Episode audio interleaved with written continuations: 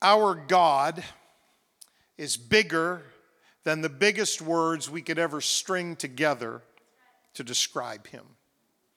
Our God is greater than the greatest lyrics and melodies that we could ever sing in worship to Him. Our God is more magnificent than any masterpiece of a message we could ever preach about Him. Our God is omniscient and omnipotent and omnipresent. The theologians like those kind of words. They simply said, He is all knowing, He is all powerful, and He is everywhere present and nowhere absent. You can't get away from him. That's scary if you're a sinner. That's a blessing if you're a child of God. There's nowhere you can go that you can't get away from his presence. He is timeless and he is ageless and he is changeless. Our God is ever living and never dying. Our God sits on an everlasting throne, and the Bible says that his kingdom has no end. So you could take a passel of big words and you wouldn't come close. He is unparalleled and unprecedented. He is matchless and he is limitless. He's indescribable. And you can bend your brain around his word, but he's quite incomprehensible. He is irresistible, he is invincible. One songwriter said he's untamable and uncontainable. You see, when we talk about this God, our God, your God, my God, there was nobody before him and there'll be nobody after him. All the power, all the glory, and all the praise belongs to him because he is God all by himself. And for precisely this reason, the Old Testament scriptures, as beautiful and meaningful and powerful as they are, they fall far short in their attempt to adequately describe God's glory and His majesty. They travel far, but they can't quite make the journey. They dig deep as they can, but they only scratch the surface. They reach high, but they can't quite go the distance. You see, in the Old Testament, the scriptures call on God, but they can't quite decide what to call God because the Old Testament scriptures are absolutely incapable of containing the essence of God in just one revelatory name. And that's why thousands of theologians have spent millions of hours and countless generations studying what they call the compound names of God. In Genesis chapter 1 and verse 1, we read, In the beginning, God created the heaven and the earth. Many of the compound names of God are built around that word there, uh, El or Elohim. Now, Elohim is a plural word but Elohim always appears with singular verbs and singular adjectives. And that's because Elohim doesn't refer to a plurality of persons. It doesn't mean there's more than one God or a multiplicity of gods or even a trinity of gods. Elohim is a plural word, but it doesn't refer to plurality of persons. The Jews would teach that it could refer to a plurality of majesty. That's why our queen for 70 years, Queen Elizabeth, would always speak of herself in the plural. It pleases us, or we would. It's called the royal we. And so the Jews teach that uh, Elohim, a plural word, could refer to a plurality of majesty because God speaks on behalf of his entire kingdom. He speaks on behalf of so many different attributes. But Elohim could be plural, the Jews teach us, because it refers to a plurality of intensity. Because in the Hebrew language, if you say something in the plural form, it makes it stronger. Or if you say something in a repeated form, it makes it stronger. And that's why, if you flip open in your Bible in the Old Testament to Isaiah 6 and 3, you'll see a bunch of angels around the throne of God, and they keep saying over and over, Holy, holy, holy. Because if you pluralize a word or if you uh, repeat a word, it makes it stronger. So Elohim this name for God, in the beginning, Elohim created the heaven and the earth. It refers to a plurality of powers or majesty or even the intensity of worship. And that's why El occurs in so many compound names of God. And I, I won't bore you with the details. Uh, we could get far afield in this, but there are many compound names of God built around El. There's El Haim, which is the living God. There's El Deot, the God of knowledge, and there's El Echad. We know that one. Hear, O Israel, the Lord our God, He is El Echad. He is the one God. El Emet, the God of truth. El Hagadol, the great God. And El Hakadosh, the holy God. There are many of these. El Hakavod, the God of glory. There's El Haniman, the faithful God, and El Hashamayim, the God of the heavens. And there's El Kano, the jealous God, and El Kadem, the eternal God. There's El Mazui, which is God of strength. There's El Mishpat, the God of justice. And this one's neat El Olam, the everlasting God, or you could translate that the God of everlasting time, which means while you are confined to time, He is not. You can pray here in the present, and the eternal God, the God of everlasting time, can slip out of time, go into your past, and fix something that you never possibly could have fixed, and turn your greatest mistake into your greatest miracle or your greatest trial into your greatest testimony. Or while you're worshiping Him here in the present tonight, He can slip out of time. He's not confined by that. He can go into your future where you can't get. You're worried about it, you're anxious about it, and He can pull down mountains and He can build up valleys and He can make a way where there was no way, and He, he can prepare the way before you because He's the God of everlasting time. He, he is that everlasting God. He's El Rahum, the merciful God, and El Roi, the God who sees me, and he's El Selehot, the God of forgiveness, and El Shaddai, we know that, the Almighty God. El Sali, God my rock. El Talihati, God of my praise. El Sadiq, the righteous God. El Tzur, the God our rock. El Yerushalem, the God of Jerusalem. El Yisrael, the God of Israel. And El Yeshua, the God of my salvation. That probably sounds familiar to you, and it should. Now that's the El prefix. Many compound names. See, all of those, there's a lot of them. That's not even all of them, but there's a lot of those compound names of God. What that is, is the Old Testament, it can't settle on one revelatory name of God. He's too vast, he's too big, he's too magnificent. He, he, he blows your mind if you think about him. So the Old Testament can't just settle on one name of God, so it throws dozens at you, and many of them are built around El or Elohim. And then in Exodus, there's this revelation at the burning bush. God said unto Moses, I am that I am. And he said, Thus shalt thou say unto the children of Israel, I am hath sent me unto you.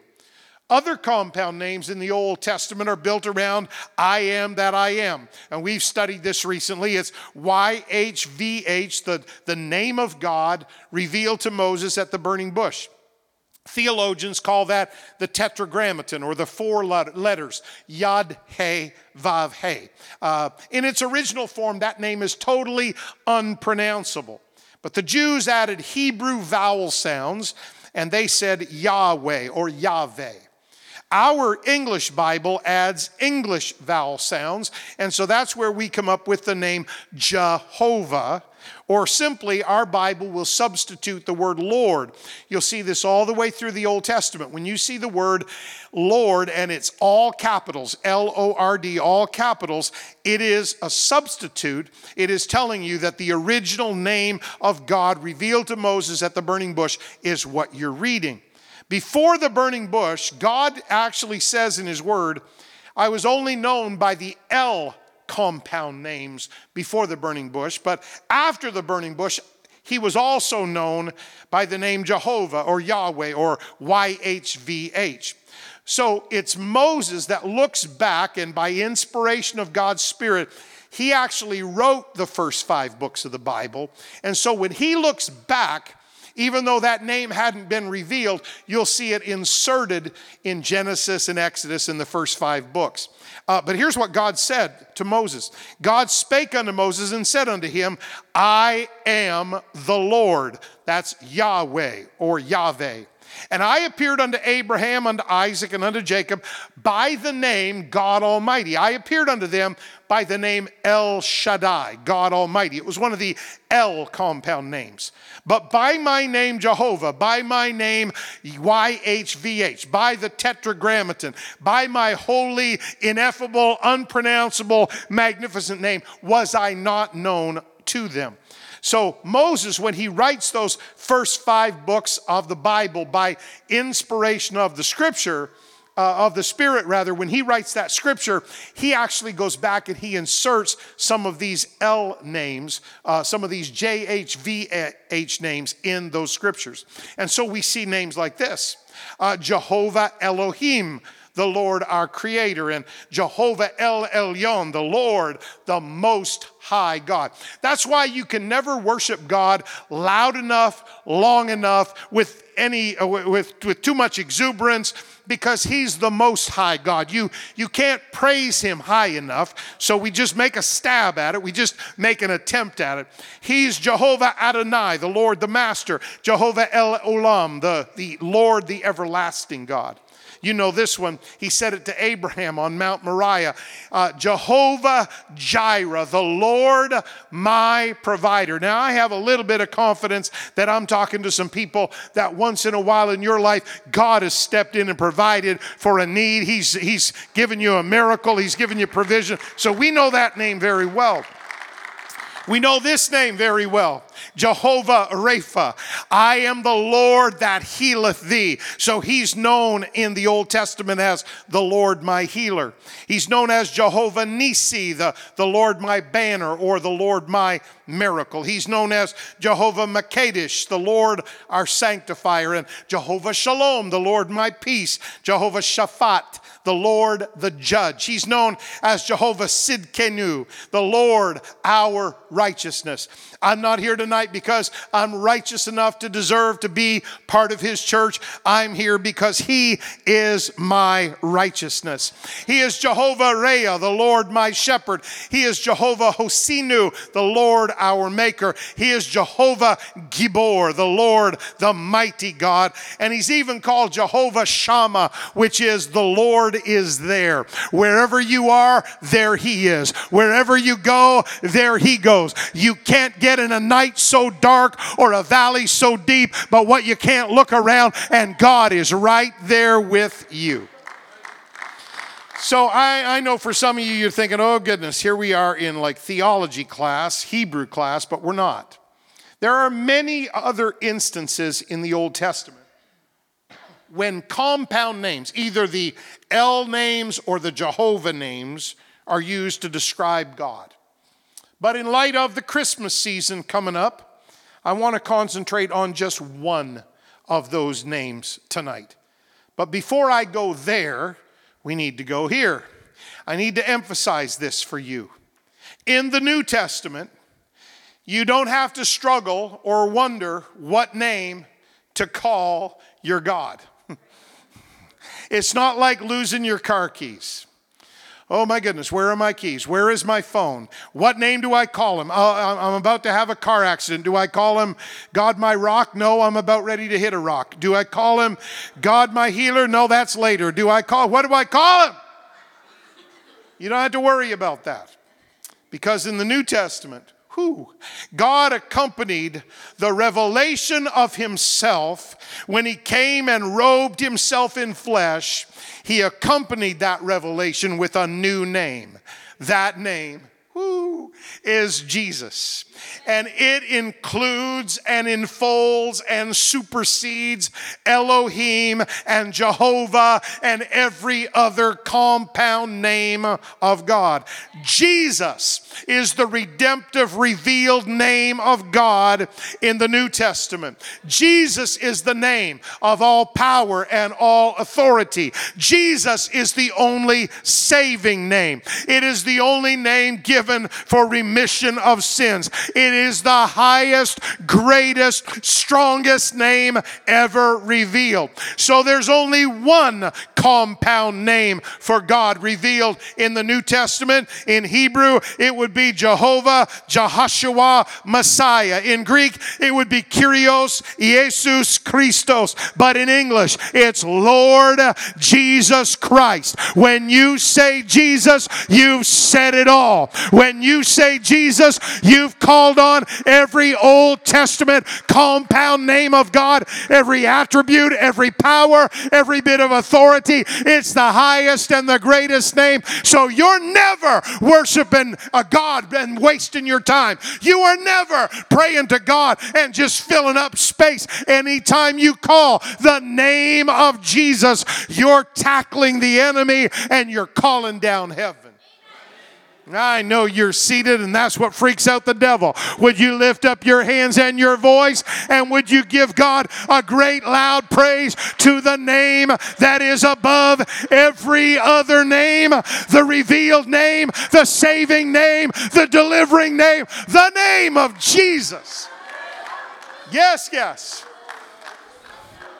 Jesus is the Greek form of Joshua or Yahashua in Hebrew. Jesus literally means Yahweh is salvation. That's why Isaiah said this. It's a little strange when you think about it, Hebrew pulled into English, but then it's not strange at all. It's powerful. He said, Behold, God is my salvation. I will trust and not be afraid. For the Lord Jehovah, that's YHVH, that's Yahweh. The Lord Jehovah is my strength and my song. Jehovah, He also is become my salvation, my Yeshua. Yeshua is Jesus, only in Hebrew. So the Old Testament prophet, 600 years before the first Christmas that we celebrate at this time of the year, that old prophet, six centuries earlier, said, Jehovah has become my Jesus. That's what he said. Yahweh has become my Yahashua, my Savior, my Jesus. Jehovah is salvation. That's why Paul could write in the New Testament, for in him, in Jesus, in that one that walked the shores of Galilee, in that one that was born in a manger in Bethlehem, for in him dwelleth all the fullness of the Godhead bodily. Whew, my goodness, that's the introduction. I'm already feeling good. It's okay, let's get to the sermon here. Most of the Old Testament compound names of God are not introduced dramatically. They're not introduced like YHVH to Moses at the burning bush. They're not introduced dramatically like Jehovah Jireh to Abraham on Mount Moriah. Rather, most of the compound names of God that appear in the pages of the Old Testament, they appear almost subtly in the pages of Scripture. They're revealed as God's people just interact with His presence and as God's people just reach out to pray to Him or to worship Him. him. And as they worship His name, every once in a while, you'll see it on the pages of the Old Testament, a new compound name of God will be revealed because they've encountered something new from God that He's doing for them that He hasn't ever done before. It's amazing. God's still doing new stuff in our generation. And so that is the case with a couple named Elkanah and Hannah. Elkanah and Hannah. They became the parents of the great prophet Samuel. When this name of God was revealed to them, Elkanah was just going about his business. He was just making his annual trip to worship at the tabernacle, which was then located in Shiloh. That's when this name of God first appears in the Bible. And Hannah Well, she's just praying a prayer that she has prayed so many times before, and at this point, it is still an unanswered prayer. It's totally unanswered. God has not come through for her at the point where we join their story. At the point we jump in, it's still a source of great heartbreak to her, but God is about to intervene in their situation. And here it is, just everyday life. God's people serving Him, God's people praying to Him, God's people going to worship Him. And in everyday life, God reveals Himself to His people. He's still doing that today. 1 Samuel 1 and verse 3. And this man, Elkanah, he went up out of his city yearly to worship and to sacrifice unto the Lord of hosts. Someone say, the Lord of hosts. That's the name there. Looks like a collection of words in English, but it's a name in Hebrew. Unto the Lord of hosts in Shiloh, and the two sons of Eli, Hophni and Phinehas, the priests of the Lord, were there. And then if you skip down to verse 11, same story. Hannah has been praying for a son forever, and it's a source of great heartbreak. But she hears her husband probably talking to the Lord of hosts. And so she gets in on the act. And she vowed a vow and said, O Lord of hosts, somebody say, Lord of hosts, if thou wilt indeed look on the affliction of thine handmaid, and if you'll just remember me, God, and if you'll just not forget thine handmaid, but give unto thine handmaid a man child, I'll give him to the Lord all the days of his life. He'll be a Nazarite. There shall no razor come upon his head. I will give that boy, if you'll just give me a son, I will give him totally to you. And before this story is over, God does hear that prayer. God does give them a son. That boy grows up to be the greatest prophet of the Old Testament, probably. Samuel holds that kingdom together for generations. And Samuel, the Bible says about him, God let none of his words fall to the ground. If Samuel spoke it, it came to pass 100% of the time. So God answered that prayer. Now, the compound name of God that is here, Lord of hosts, in Hebrew it is Jehovah Sabaoth. And Sabaoth uh, is Lord of hosts in English, Jehovah Sabaoth. And it will eventually, this name right here, will eventually make more than 260 appearances in the Old Testament scripture. Most of them will be in the writings of the prophets Jeremiah and Isaiah and Zechariah and Haggai and Malachi. They especially love this name, the Lord of hosts. Now, Sabaoth is a military word. And so sometimes it's translated as armies and always it means to wage war. So when you say Jehovah Sabaoth, you're saying God is our captain or God is our commander. He is in supreme control of the vast hosts of heaven.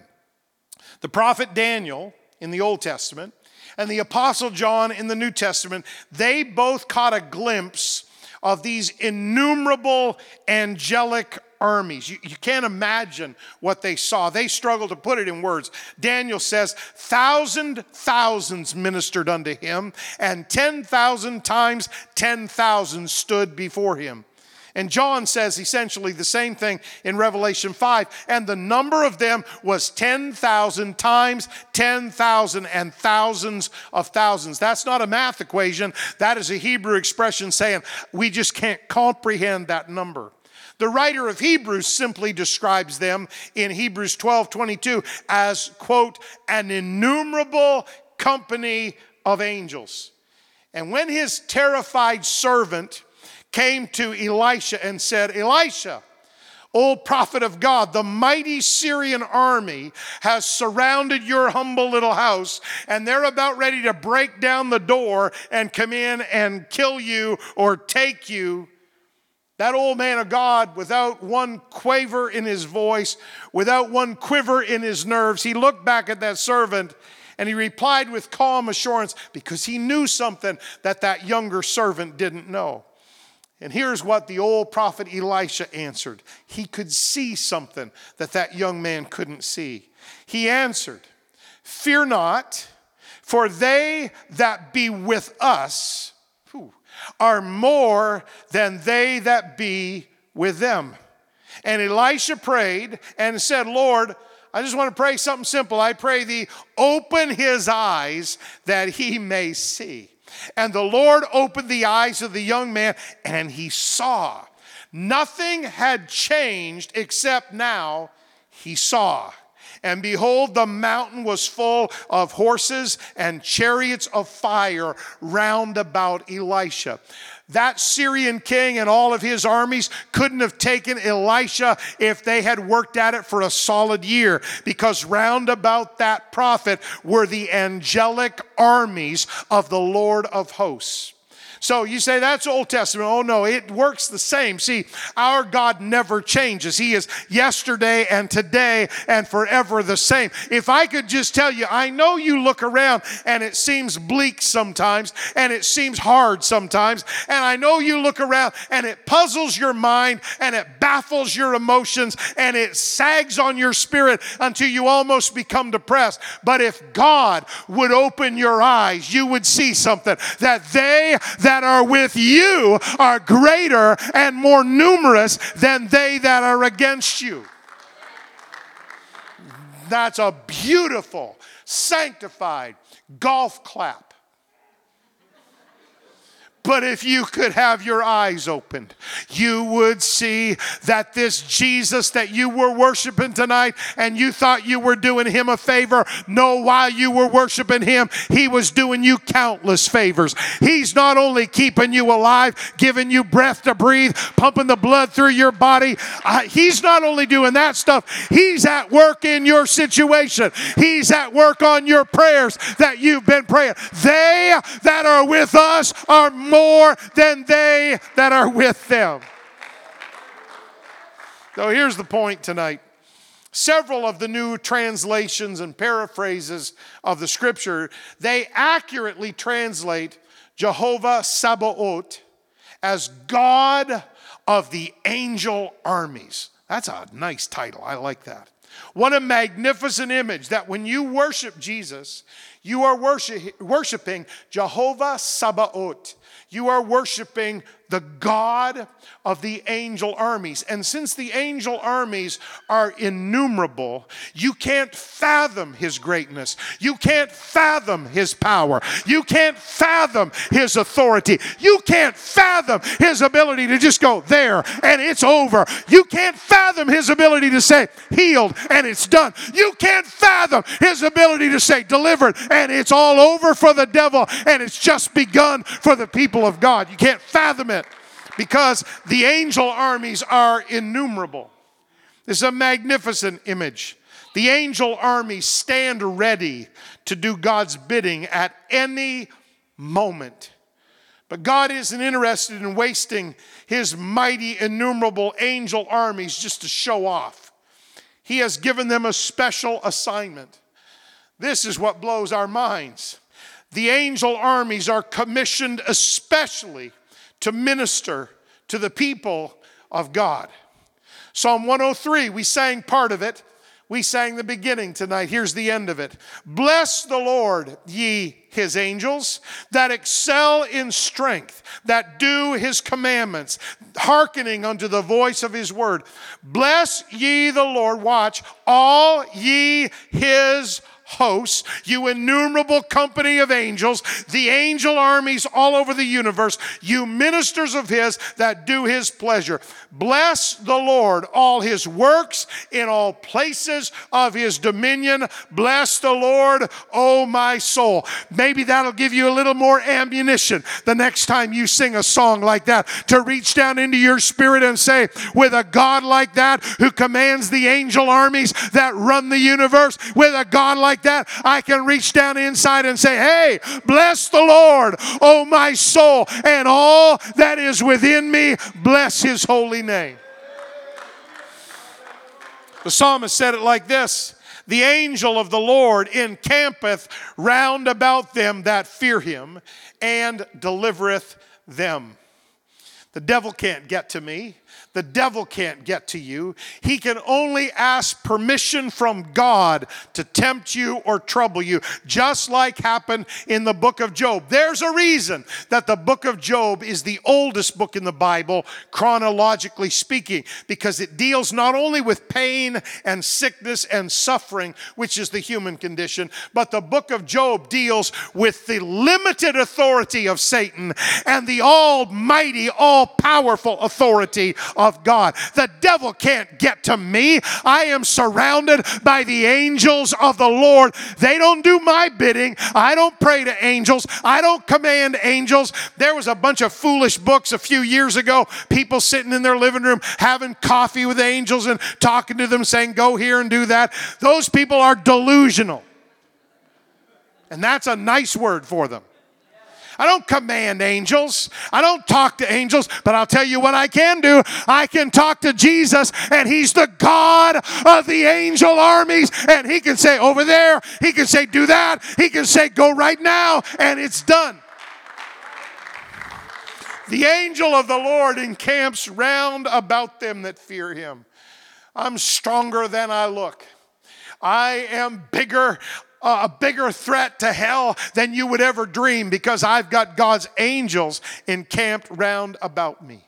Hebrews chapter 1 are the angels not all ministering spirits? Here's their job. Here's their commission. Sent forth to minister for them who shall be heirs of salvation. So, no, we don't pray to angels, but we pray to Jesus. And He can send an angel with a hand of healing and lay it on you, and your disease evaporates in one second. He can send an angel to fight your enemies and you can be delivered from a terrible time of trouble in just a moment or two. He can send protecting guardian angels, He can send them in. I remember Brother Howell talking about being a missionary in El Salvador, and they came up to some kind of roadblock where there are all kinds of people, uh, guerrillas with guns, and it was a time of civil war, terrible tumult in the country, and, and God sent angels. They just lifted the car and pushed it over all of those people, and they just kept on driving down the road. Now you say that's impossible. Not when you serve the God of the angel armies. He just says, guys, four of you go grab one corner of that car each one of you lift it up keep them going that's our missionary that's my servant oh you have no idea what the angels that are watching over you have the capacity and the capability to do. Don't pray to them, don't try to imagine them. Just fix your mind on Jesus. The psalmist said, Oh God, my heart is fixed on you. And when you pray to Him, He can send them to do amazing things. And that's why God's people in both Testaments, Old and New, they were transformed the moment they recognized that the God of the angel armies was fighting for them. When they realized that, instantly they became fearless and courageous because they knew that Jehovah Sabaoth, the God of the angel armies, was on their side. It was simply a matter of perspective. Here's a little equation if you got a small God, you got big problems. But if you got a big God, you've only ever got small problems. And that was the perspective. You see, once they realized that the God of the angel armies was fighting for them, the imposing walls of Jericho were no longer insurmountable. And conquering the promised land was no longer unattainable. And battling much, much larger armies, that was no longer unthinkable facing down the false prophets of Baal and Ashtoreth and Molech, that was no longer inconceivable because the, the God of the angel armies was fighting for them. Surviving a lion's den? Impossible. No, no longer unbelievable when the God of the angel armies can send an angel and say, Hold that beast's mouth closed for a little while. I've got a prophet in there. Being delivered from a fiery furnace? That's no longer unimaginable because the God of the angel armies walks with his people. Even killing a great big threatening giant, that was no longer impossible because David knew something when he stepped out on that battlefield in the valley of Elah.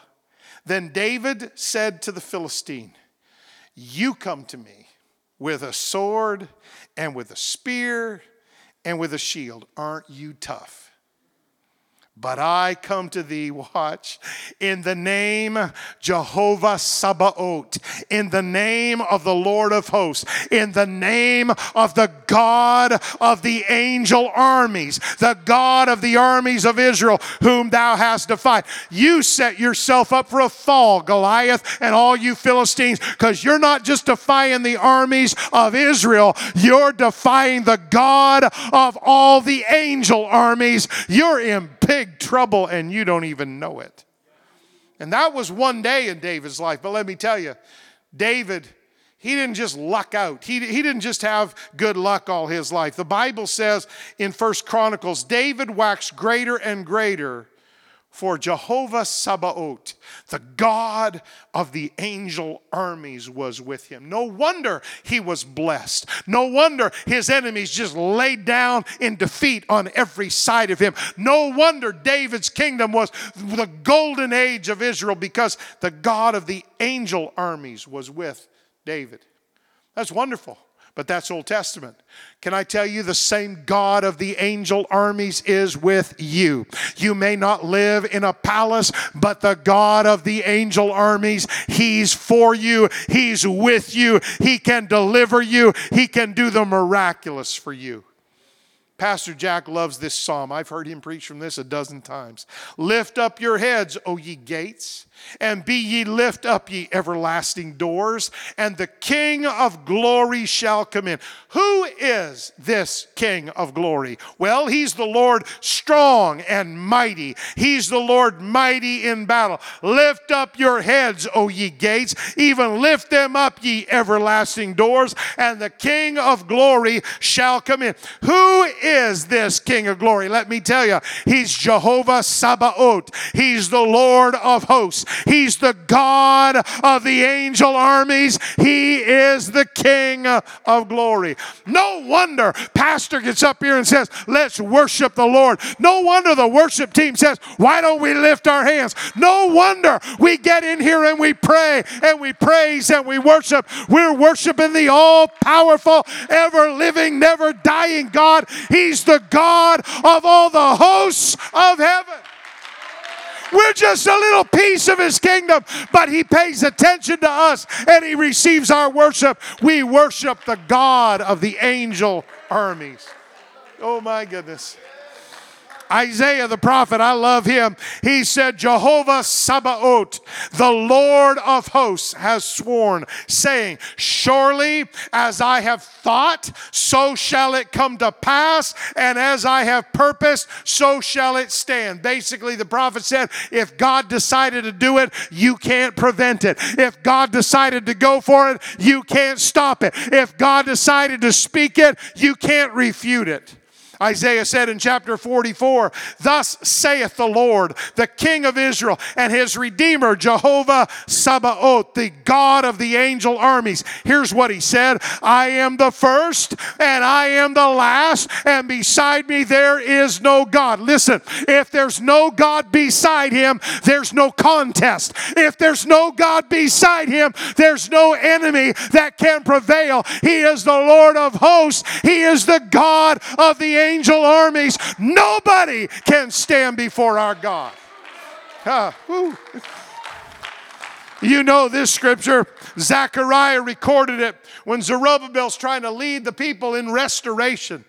Then he answered and spake unto me, saying, This is the word of the Lord unto Zerubbabel, saying, Not by might, nor by power, but by my spirit, saith Jehovah Sabaoth, saith the Lord of hosts, saith God of the angel armies. Zerubbabel, I know you've got enemies trying to distract you and trying to take you down and trying to knock out everything that you are trying to do for my people. I know they're on every side. I know they never shut up. I know they're trying to torment you. But you listen to me, Zerubbabel. It's not by your might and it's not not by your power, but is by my spirit, because my spirit, I am the God of the angel armies. I direct the hosts of heaven to fight for you and to work with you. Huh. Whew, I need to transition here. So, would you just lift up a praise to the Lord and then we'll try to do a little Christmas and go home? Thank you, Jesus. I wish you'd lift it loud and high with great boldness and just give God praise in this room. Thank you, God. Thank you, Jesus. God of the angel armies. If you could just see him for who he really is, if you could just see him for what power he really has, they that are with us are more than they that are against us. Oh, shh. My, my, my.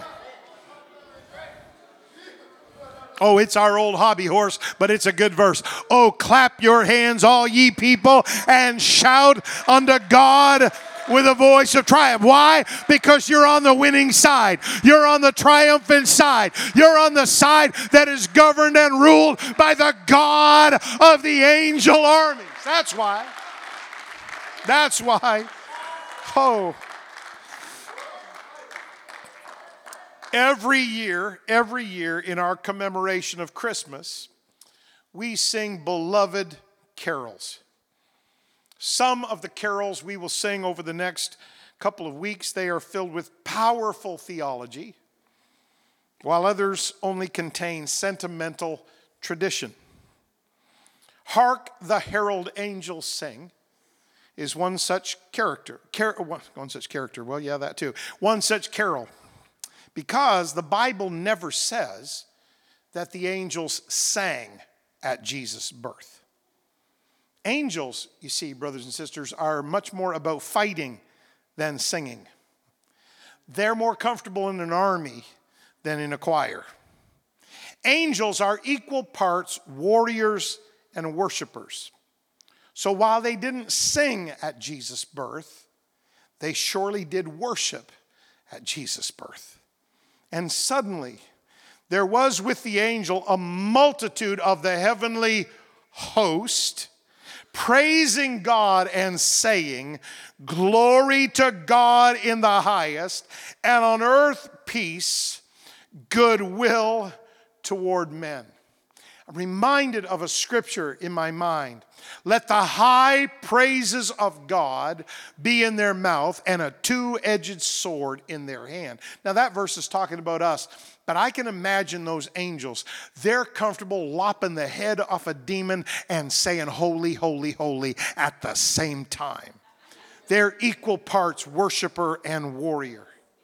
And so they didn't sing at Jesus' birth. The Bible never says that. And we will still sing, Hark the Herald Angels Sing, and we'll feel anointed but it ain't true. Only two times does the scripture tell us that the angels actually sang.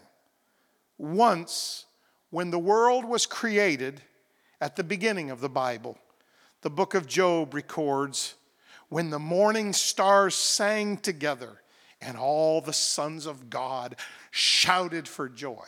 The angels sang when the earth was created at the beginning of the Bible. But the next time we see the angels singing is when the world is redeemed at the end of the Bible. And they sung a new song. The angels, the four and twenty elders, lead off the great hosts of heaven, saying, Thou art worthy to take the book and to open the seals thereof, because God, thou wast slain and has redeemed us to God by thy blood out of every kindred and tongue and people and nation question for you. They're singing to the God who sits on the throne. And they're telling him in this song, You were slain and you redeemed us by your blood. Who in the world could that almighty eternal God on the throne of eternity ever be except for the Lord Jesus Christ? who redeemed us by his own blood, and he's worthy to take the book because he was slain, he died for us. So the angels sing at the beginning when the world is created, and they sing at the end of the scripture when the world is finally redeemed. But in between, because the curse of sin is so active in our world, and because evil is winning on every hand, and because the devil holds so much power over the human race, right now, the angel armies aren't singing, they're fighting. They're fighting for you. They're fighting for that backslider that you've been praying for. They're fighting for your kids that you pray over every day.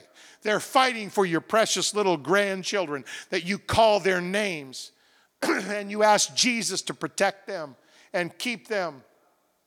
And my prayer for my children and my grandchildren has always been God, put a heart in them that cries out after you. And those angels, they're not singing right now. It's not time to sing yet. They sang at creation and they'll sing when everything winds up in earth's final redemption. But right now, they are doing battle for the people of God. That's why prayer is important. It engages God and God engages the angel armies. That's why worship is so powerful. It engages God and He is the captain of the host, He is the God of the angel armies.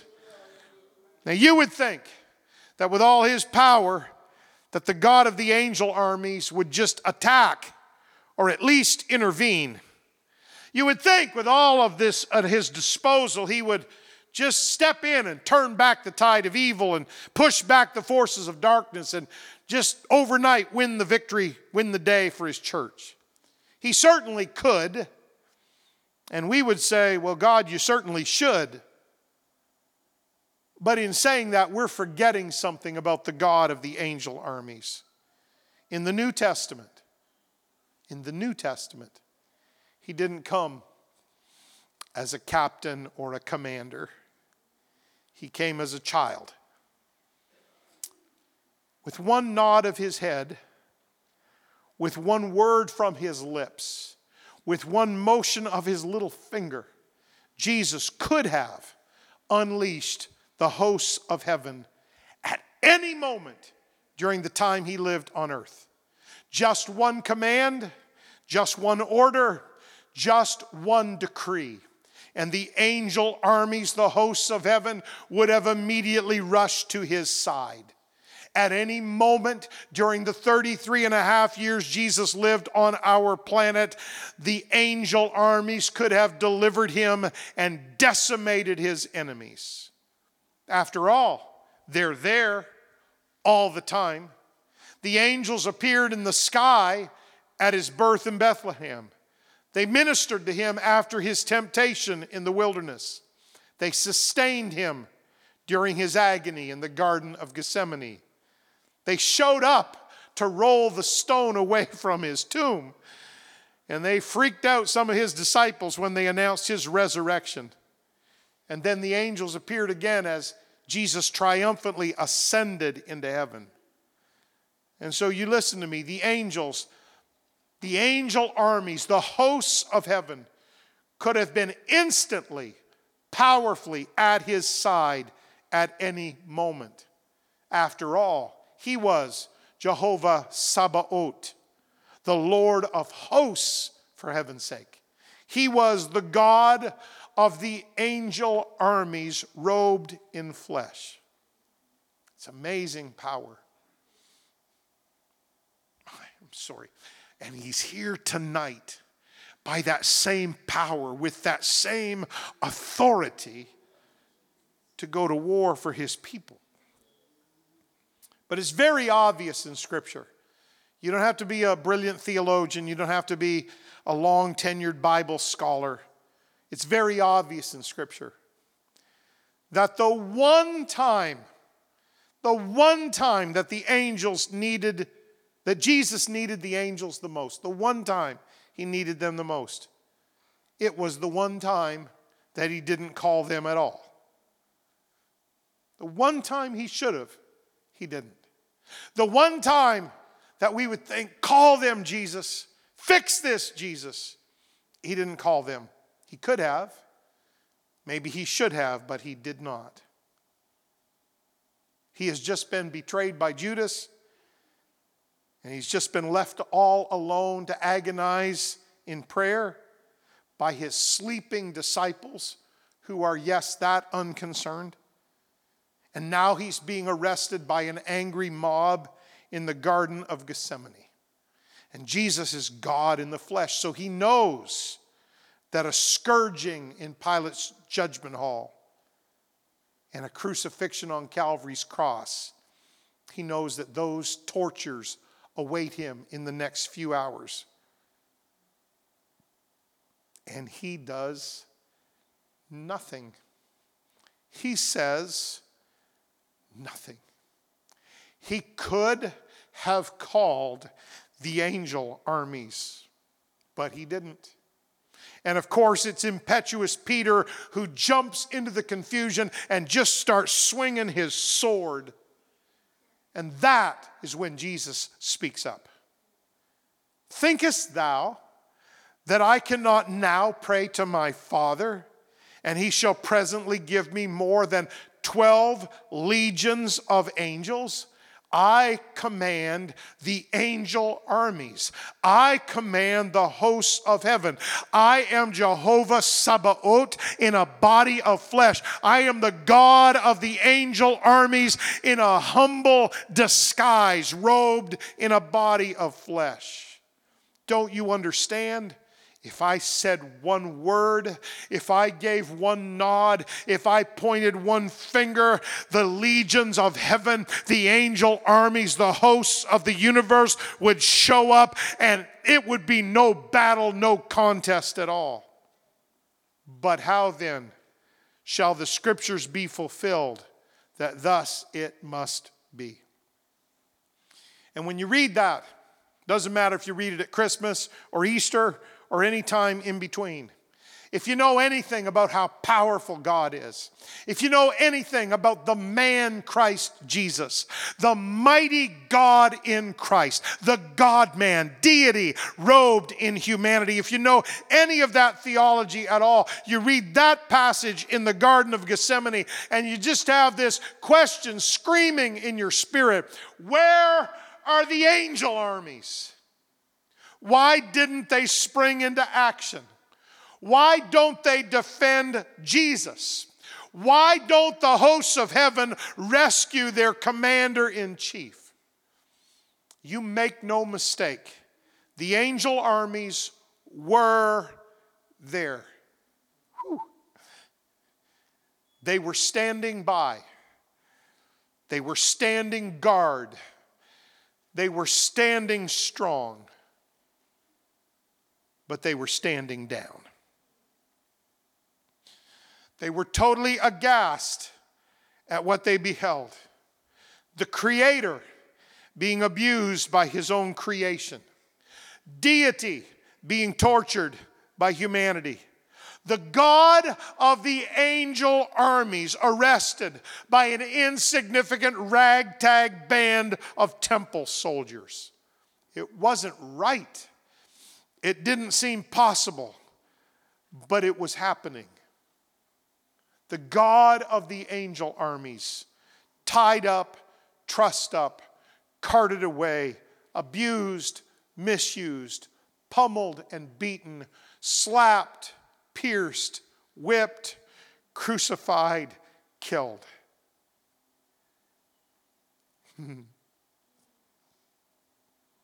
because if he had called, if he had nodded, if he had gestured, the angel armies would have showed up in a heartbeat and he would have saved himself but lost all of us. We needed a savior, not a commander. We needed a redeemer, not a conqueror. How else, how else could the scriptures have been fulfilled? How else could we have been saved. Brothers and sisters, I'm not in the wrong time of the year. Calvary was the point of Christmas. He was born to die so that we might live. We love him because he first loved us. Paul calls it the great condescension. And being found in fashion as a man, he humbled himself. He humiliated himself. And he became obedient unto death, even the death of the cross. Wherefore, God also hath highly exalted him and given him a name which is above every name. We worship him because his name is powerful, but his name is powerful because he laid aside his power and he robed himself in flesh and he was born in a manger and he gave his life for us. Calvary is the point of Christmas. Would you love him for a moment? However, that looks for you, however, that sounds for you, however, that feels for you, would you love this God who loved you so much